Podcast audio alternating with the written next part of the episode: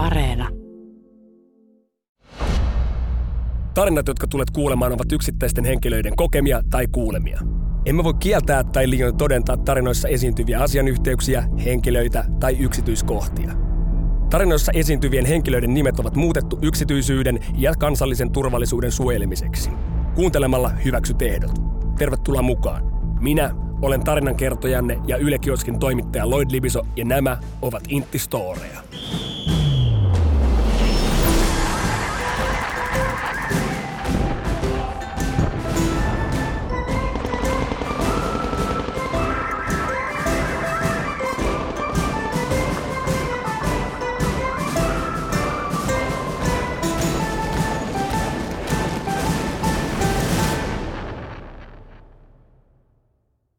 Tapahtuipa kerran palvelusaikana niin Dragsvikissä. Olin päivystäjänä ja tuttuun tapaan istuskelin respan tiskin takana. Oli aurinkoinen kesäpäivä ja koko muu komppania harjoituksissa ulkona eikä yksikössä muita varusveijareita. Yksikkömme vääpeli saapuu töihin ja alkaa kiertämään tupia läpi. Kaikki sujuu tavalliseen tapaan, kunnes yhtäkkiä hiljaisuuden rikkoa vääpelin armoton huuto. Päivystäjä! Saatana! Mitä helvettiä? Tänne! Tänne ja hete! Meinaa saada sydänkohtauksen. Säikähdän aivan helvetisti. Räjähdän ylös tuolista ja juoksen luutnantin luokse. Hän seisoo tuvan ovella ja huutaa.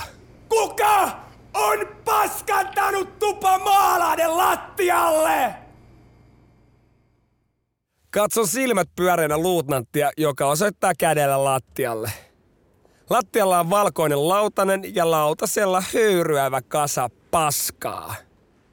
Siis todella joku oli vääntänyt savet valkoiselle lautaselle ja jättänyt koko taideteoksen keskelle tupa Maalahden lattiaa. Tilanne on absurdi. Pidättelen nauruani samaan aikaan, kun luutnantti jatkaa huutamista, että päivystäjä Viette tuo paska sinne, minne se kuuluu! Ja heti! Otan lautasen lattialta ja vien sen roskiin.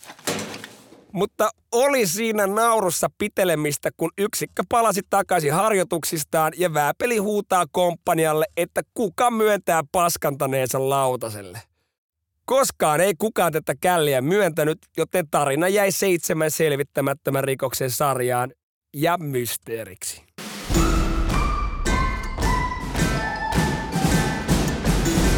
Hyvää päivää! Nyt herää kysymys, että miten tämä VR on onnistunut toteuttaa tuon kunnon sissi. Tervetuloa jälleen Intistorien pari. Tuttuun tapaan tämäkin jakson storit on koottu teidän kuulijoiden lähettämistä tarinoista. Mä muistan, kun... Oho, oho, hetkinen. Sanlahan se pärisee, eli meillä olisi taas storia ääniviestillä. Mitähän siellä on tällä kertaa? Tuosta.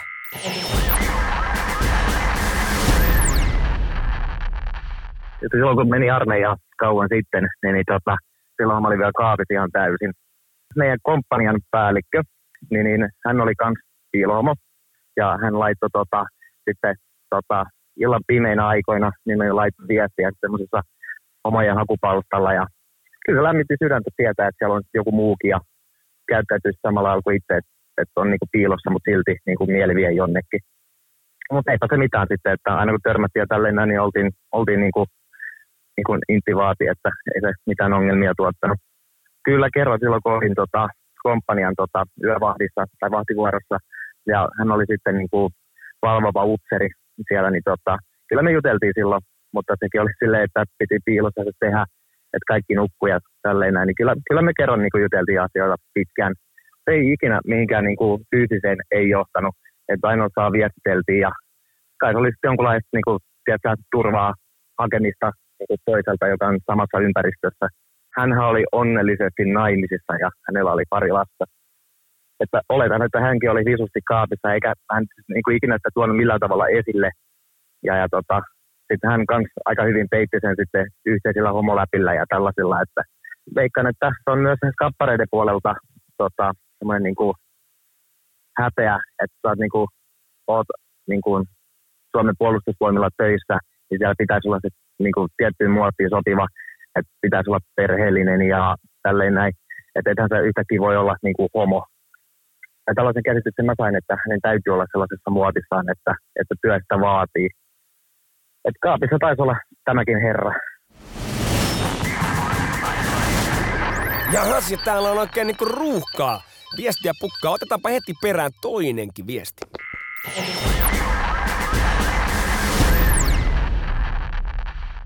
Joo, tosiaan tuo on tota, yksi ystävä, joka on siis aika naisellinen homo. Ja, ja hänellä lukee sitten tässä alaselässä tota, perseen yläpuolella tervetuloa ja nuoli alaspäin. Mutta sit, sitten kun pojalle tuli lähtö armeijaan, niin hän oli silleen, että ei herra Jumala, että eihän hän tuollainen kätöinti niin kuin alaselässä voi mennä sinne, että hän joutuu saman tien silmätikuksi ja hänet leimataan ties mitkä. Ja hänen täytyy peittää se tatuointi ennen kuin hän lähti armeijaan. Alaselkään tuli muistaakseni en nyt varmaksi voi sanoa, mutta muistelisin, että sinne tuli joku pääkallo ja pari ruusua. Et se oli suhteellisen iso se teksti kyllä. että siihen aika iso peittokuva piti tehdä. Ja siinäkin siinä näkee sen paineen, että, että, että, että ei, ei, ei pysty olemaan niin kuin, oma itsensä siellä armeijassa. Että ymmärrän, ymmärrän hyvin, miksi hän teki näin, mutta olisi rohkeasti ollut vaan oma itsensä. It's ihan järkyttävää silleen, että, että täytyy peittää se oma minänsä. Ja, niin kuin, ja varsinkin sen takia, että jos on vaan niin kuin puoli vuotta jossain, niin, niin onhan toi nyt aika radikaali niin kuin, homma, että pitää peittää omat patoinnit. Mitä sä haluaisit sitten niin kuin siviilissä olla ja mitä sä niin kuin siviilissä pystyt. Mutta hänelläkin oli se pelko siitä, että, että hän, tulee leimatuksi ja niin kuin, varmaan se niin kuin, sylkiön rooli oli hänelläkin niin kuin mielessä, mielessä että, että miten hän tulee pärjäämään, jos hän on oma itsensä siellä. Tämä oli hyvä.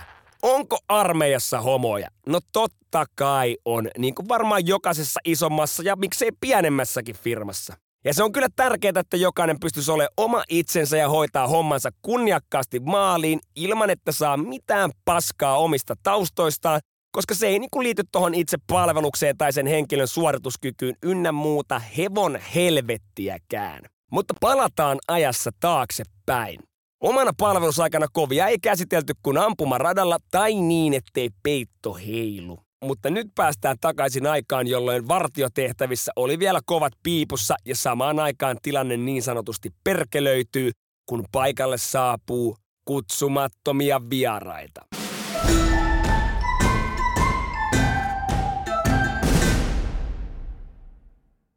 Suoritin palvelustani kuuluisalla Santa Monikan saarella, eli tuttavallisemmin Santahaminassa, aikana jolloin meillä vartiotehtävissä olevilla varusveijareilla oli vielä kolme kovaa panosta lippaassa. Sain taisteluparini kanssa tehtävä mennä vartioimaan portille, joten ei muuta kuin töppöstä toisen eteen ja hommiin. Tehtävä oli siis toteuttaa kulun valvontaa ja tarkistaa kaikilta saareen tulevilta kulkuluvat ynnä muut. Yksinkertaista. No, Suoritimme tehtävää niin, että taistelijaparini oli sisällä vartiokopissa ja minä niin sanotusti kentällä kysymässä kulkuluvat niin autoilijoilta kuin jalkaväeltäkin.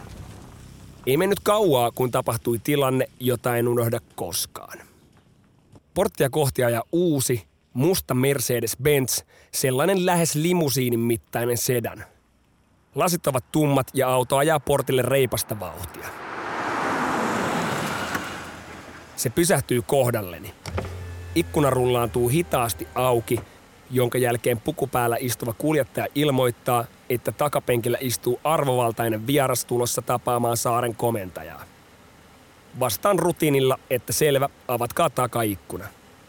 Kuljettaja kääntyy nopeasti vilkaisemaan taakseen, sulkee oman ikkunansa ja ajaa noin kolme metriä eteenpäin niin, että takaikkuna on kohdallani.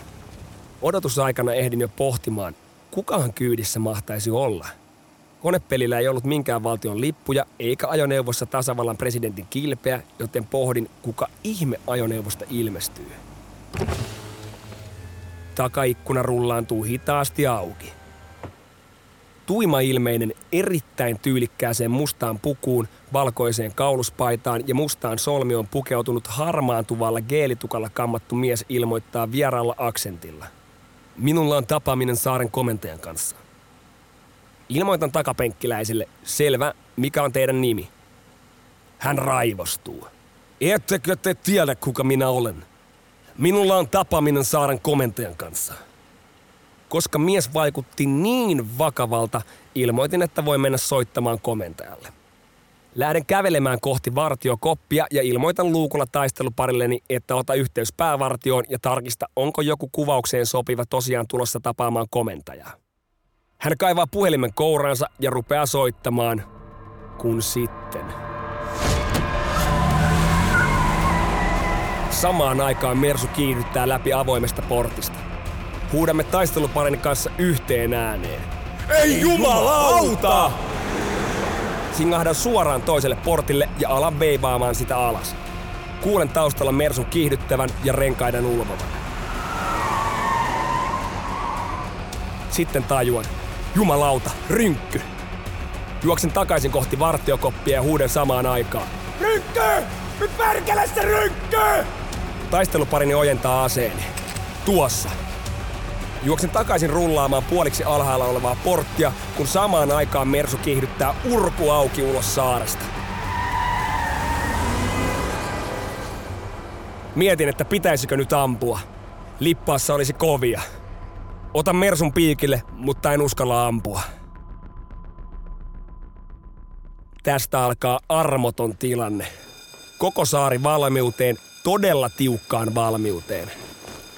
Tilanne käydään eri henkilökunnan jäsenten kanssa useampaan otteeseen läpi. Tämän jälkeen ei mene kuin maksimissaan tunti, kun saamme taisteluparini kanssa ilmoituksen. Teille on tapaaminen. Kaksi hyvin arkisesti pukeutunutta miestä saapuu vartiokopille. He eivät esittäydy, vaan levittävät suoraan kansion eteeni. Kansio on täynnä erilaisten ihmisten kasvokuvia. Pelkkiä kuvia kasvoista, ei nimiä. Selaamme kansiota kunnes. Tuossa. Tämä on se mies takapenkillä. Oletteko varma? Tämä arkisesti pukeutunut mieshenkilö kysyy. No perkele olen. Sitten he poistuvat ja jäämme jatkamaan vuoromme loppuun. Meille ei koskaan selvinnyt, mistä tilanteessa oli kyse ja kuka tai keitä kyseiset kutsumattavat vieraat olivat. Mutta mietteisiin jäi, kuinkahan olisi käynyt ja mitä olisi tapahtunut, jos olisin ampunut.